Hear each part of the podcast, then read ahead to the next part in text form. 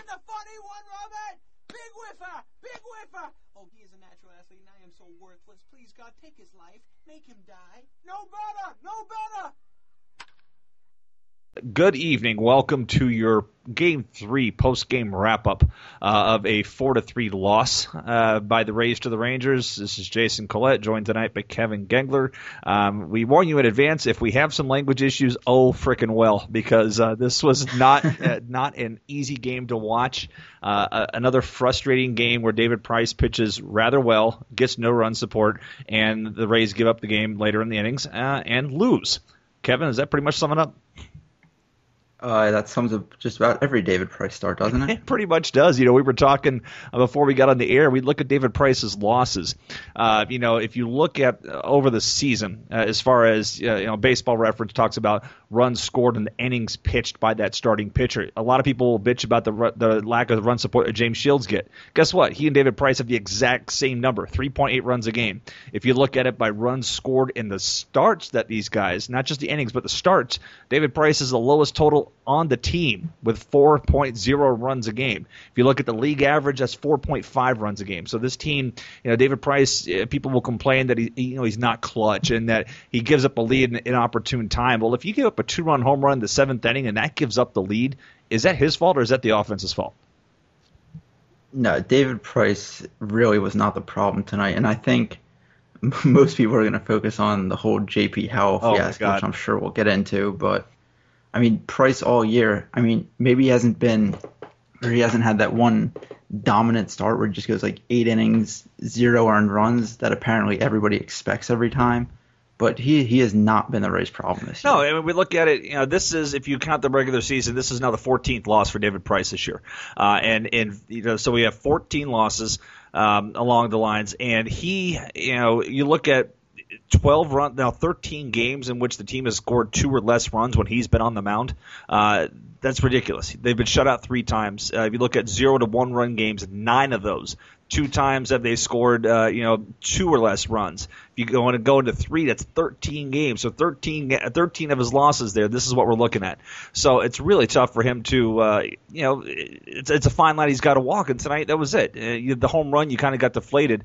Uh, but then again, after the home run, uh, there was definitely a chance to win this game. But once once again, this bullpen management situation with uh, Joe Maddon and JP Howell is is a head scratcher because they had bases loaded and uh, JP Howell comes in and we if you know if you got a short memory you forget what was it 2009 when he gave up the grand slam to Josh Hamilton uh, at Tropicana Field Yep. when when it was bases loaded but you know what when you saw JP Howell being called in by Joe Maddon what were your immediate thoughts?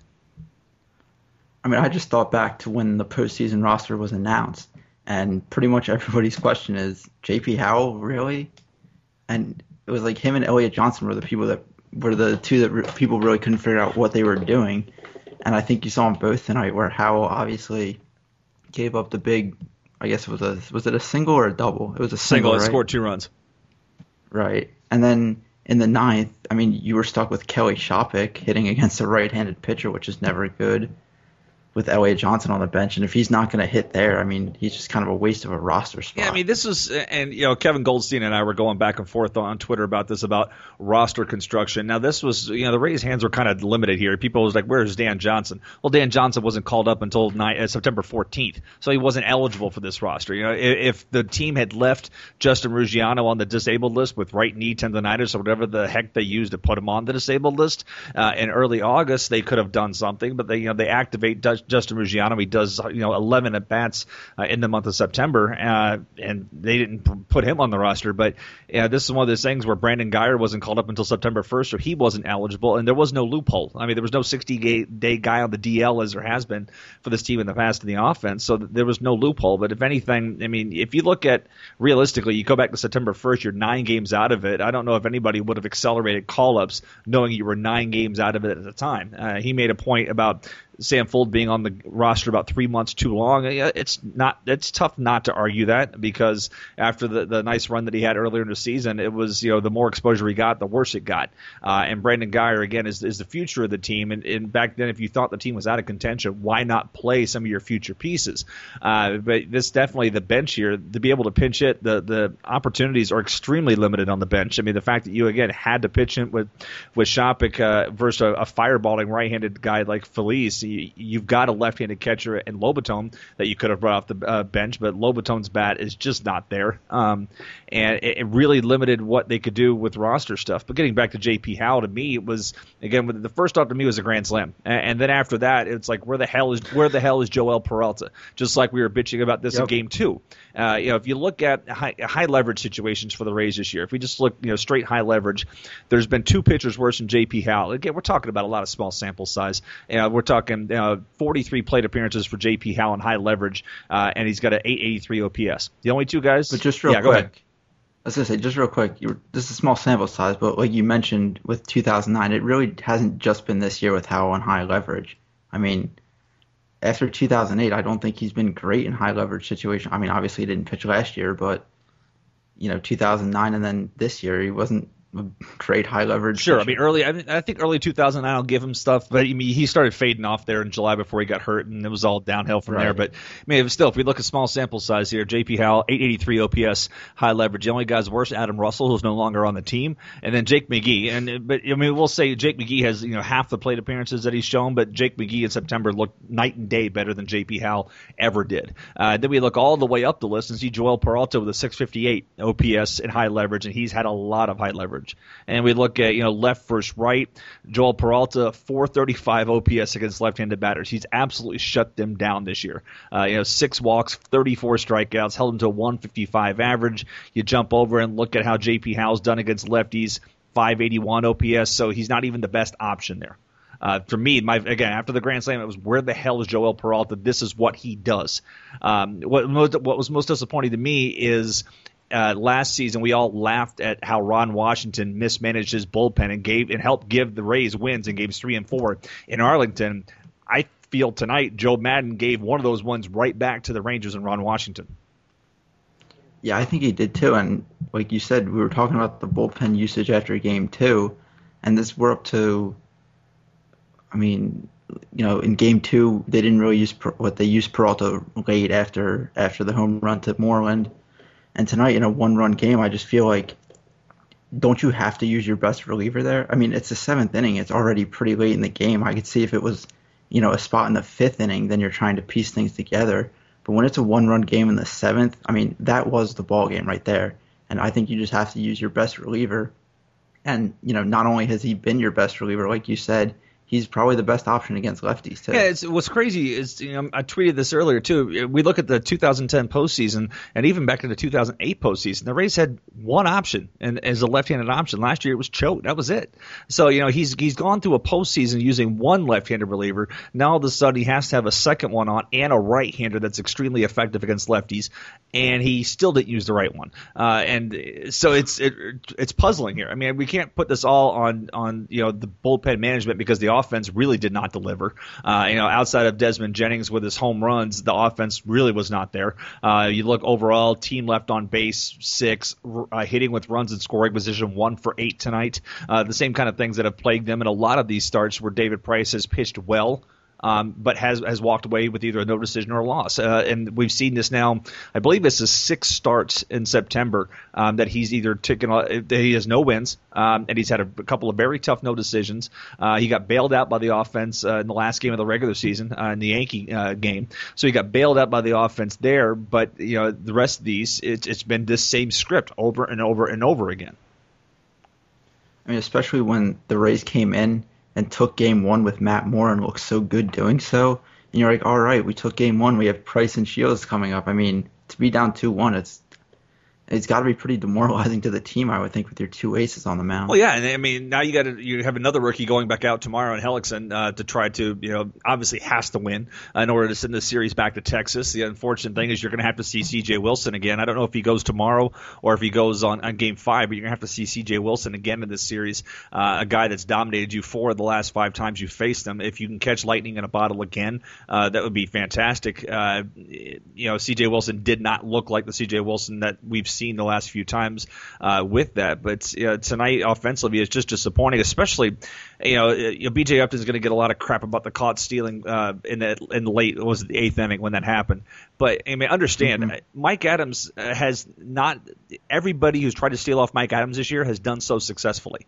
He's slow to home plate. It's just a you know a well t- they you don't see a lot of two two pitch outs. They call a two two pitch out because they weren't afraid to walk Evan Longoria. I think it was another hitter at the plate. They may not have done that, but with Longoria as hot as he is, they're even even though he had struck out the three previous plate appearances, I don't think they're afraid to put Longoria on base. If you can get that pitch out on two two and nail him, just as Mike Napoli did, he was a difference of the game between the home run and throwing out BJ when he did in the eighth. That's a difference because Upton would have been on third base with the wild pitch later on the inning, and he would have scored the tying run. Yeah, I don't have a problem with that at all because I mean Mike Adams is one of the best setup men in the game, and after Jennings homered and made it one run, and then Upton got on, I mean you're lucky to get a base runner on via walk against Adams. So trying to advance Upton, you know, I really don't have a problem with that. It's really probably not even an issue if Longoria and Joyce uh, don't walk behind him. But I think Adams, like you said, pitched around Longoria and then just didn't really have it against um, against Joyce. I thought Johnny Damon had a pretty bad at bat against Mike Gonzalez. You're being kind. Uh, pretty bad is really, really kind.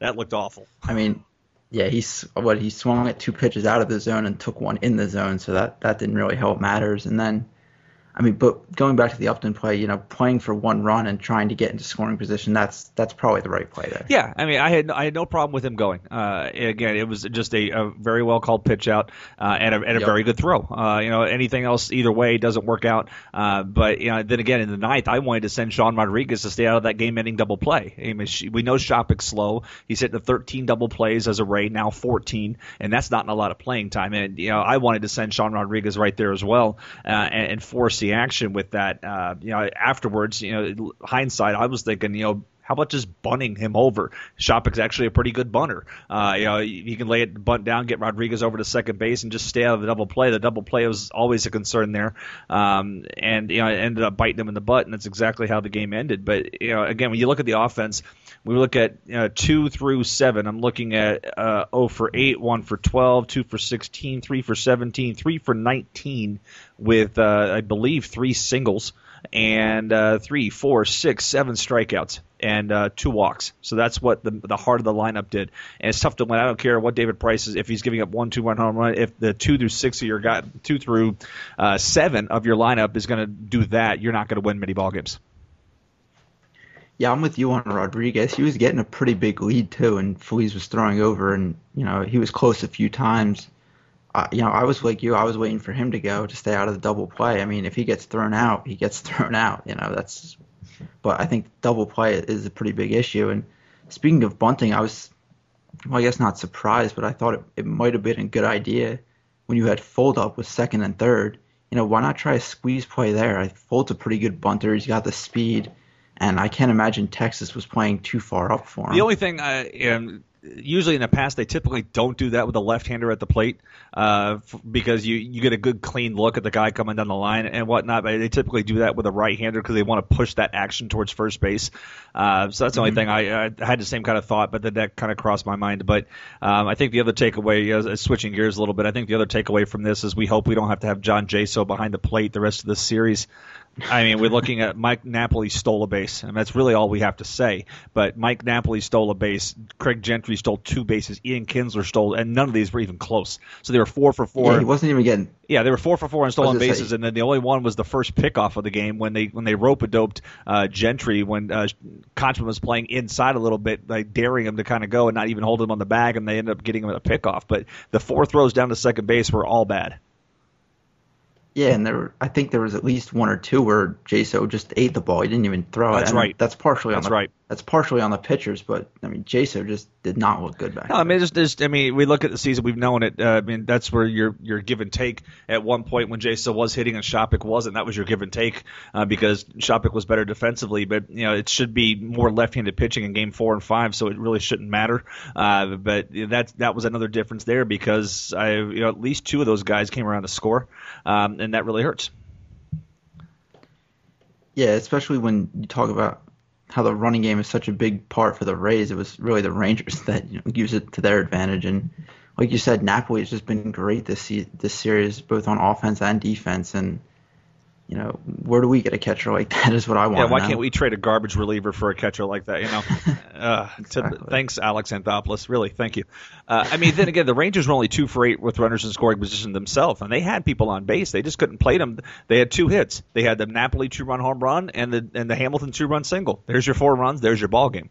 That's what they were able to do. Yeah. But I mean, otherwise, uh, you know, again, David Price pitched a lot better than he did last year against the Rangers uh, in the league divisional series. And uh, other parts of the bullpen, it's a shame that Brandon Gomes came in and you know walked the two guys he faced after looking so good in September. He just could not locate tonight. He, you know, I think it was a four pitch walk right out of the gate.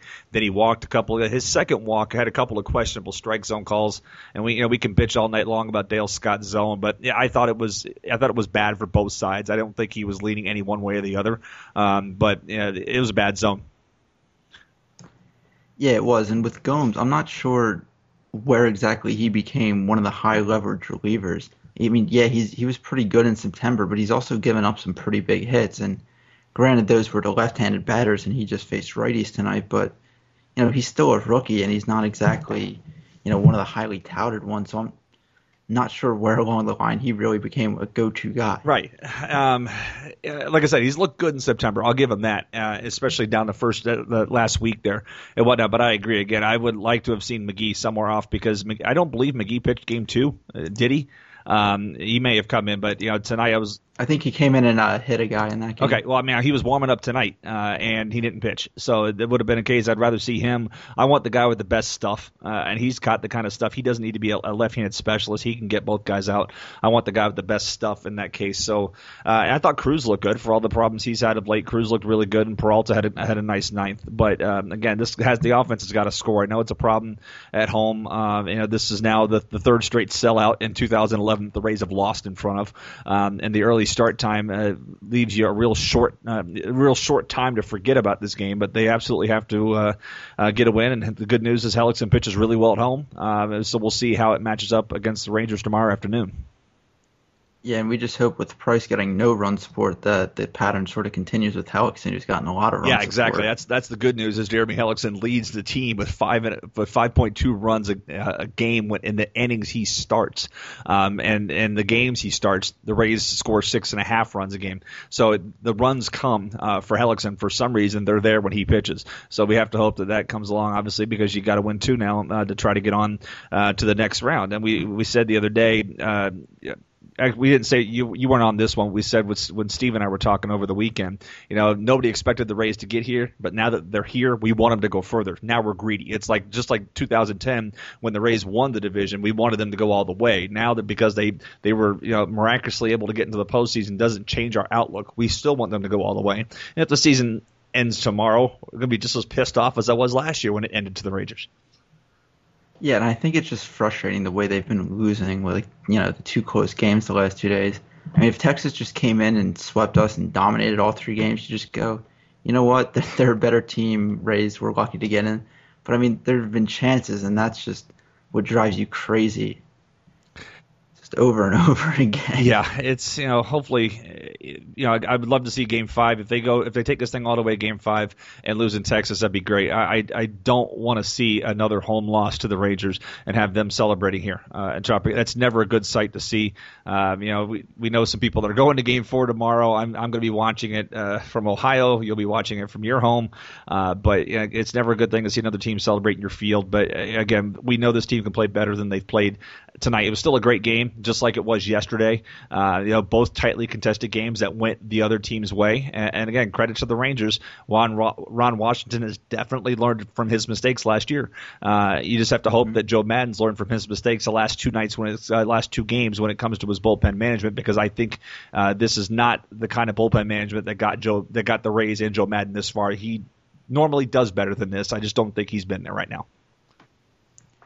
Yeah, me either. And tomorrow I'm actually going to be at work, so I'll have to follow on like MLB Game Day, which is even more frustrating, mm. waiting for the page to refresh. But like you said, if I mean, if they can get it back to a Game Five, you have to figure that Shields is going to be ready to go. He can't, well, he probably can't be as bad as he was in Game Two. So you know, I mean, if you get it to game five, you have a chance, and that's that's all they really I mean, need. The other, the last point I'll make is with this game, and we know the Rangers don't strike out a lot. Even tonight, they only struck out four times, and I think that actually plays very well into Hellickson's hand. I mean, we we know he doesn't strike out a lot of people lately, but he induces a lot of weak contact, and with how aggressive that the Rangers are in the you know in there at bats. If Hellick's going to do what he's continued to do here in the second half and get these guys to be out in front of balls, infield fly, uh, you know, infield pop ups and whatnot, weak fly balls, I think this matchup plays very well into his hands, especially that it's in Tropicana Field rather than uh, the Rangers launch park over there in Arlington. So I like the matchup tomorrow. I'm very optimistic about tomorrow, um, but it really comes down to offense. They've got to be there.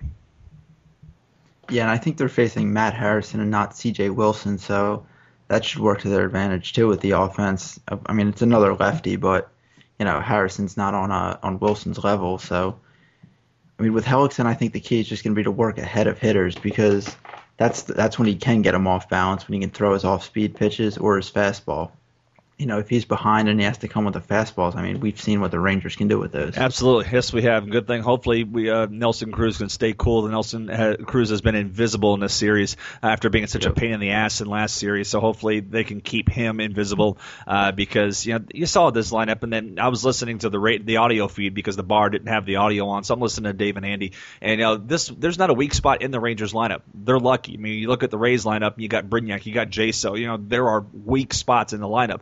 You look at the Rangers, Gentry was on base three or four times tonight. That's their ninth place hitter. There's not a weak spot in that lineup. If Cruz hits the way he should, there isn't a weak spot in the lineup. Right now, that weak spot's him. Uh, but yeah, with with the other guys in that lineup, they've got the pieces to carry it, and it's just a matter of uh, can the Rays get that timely hit? And we know you know the pitching's the pitching's been there for the most part, except for you know one or two isolated incidents within a series. But the timely hitting has to show up tomorrow, um, or everybody's going home.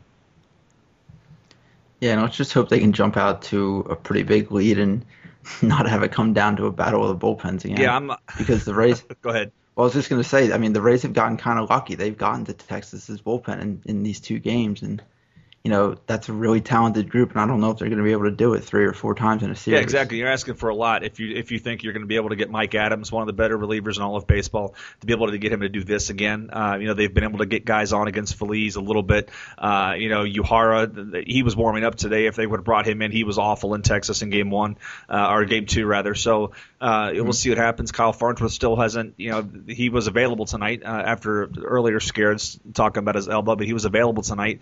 Uh, didn't get used. Uh, so we'll see where it goes. But you know, optimistic about tomorrow with Helix, and Just again, just hope the offense shows up because tonight was a real frustrating game to watch. As Colby Lewis, you know, pitched really well, moved it up, moved it down, in, out, and a lot of guys. It almost seemed like people were swinging at 95 mile an hour fastballs when they were coming in at 89 because there was so much stuff pulled. And the radio again, the radio guys were talking about it. And Joe Maddon even said it pregame. You know, get go the other way. If you start pulling balls into Colby Lewis, you are playing right into his hands. And all day long, these guys were pulling balls right to the right side, you know, left, right part of the infield. Nobody was hitting it up the middle. Nobody was trying to go the other way, um, and it, it worked because it was just it was you know, from a just a, a non-biased per- perspective, I I enjoyed watching Colby Lewis pitch. I mean, that's a guy with very pedestrian stuff that located the hell out of his pitches and frustrated um, hitters. Uh, and this is a guy uh, going up against a guy that throws mid to upper 90s that wasn't able to locate his stuff every time needed. And he left out uh, an unfortunate pitch in the seventh inning um, that was a difference maker. Yeah, and the last point I'll make on the game with with regards to Colby Lewis was in the bottom of the fourth, after Jennings homered, uh, Upton walked and stole second. And then Longoria struck out, Joyce struck out, and Damon struck out. And the Joyce and Damon ones, they were both up 3-0 in the count and couldn't couldn't get the runner home when he was in scoring position. And I think that you know would have been obviously it would have been nice to get another run that inning, but when they were ahead in the count, they couldn't really make anything happen. You know, like you said, Ghost did a good thing of mixing things up, and even when he was behind in the count, he could throw you know a pitch on the outside corner where you know okay you lay off it, that's one strike you know, you foul another one off, that's two strikes, and then he comes back and strikes him out. Maybe that's a secret. Maybe we should send J.P. Howell over to Japan, and maybe he can come back and see what happens. Because I mean, Colby Lewis, if you remember, before he went to Japan, was awful, garbage. Uh, whatever he did over Yep. there, he learned how to pitch, pitch backwards, pitch to contact, locate well. Because it- it's been an amazing thing um, to watch him pitch uh, since he's come back. Maybe that's a secret with Howell. Uh, so we'll see you again tomorrow. All right, uh, for Kevin, this is Jason, and let's go Rays in Game Four. See you later.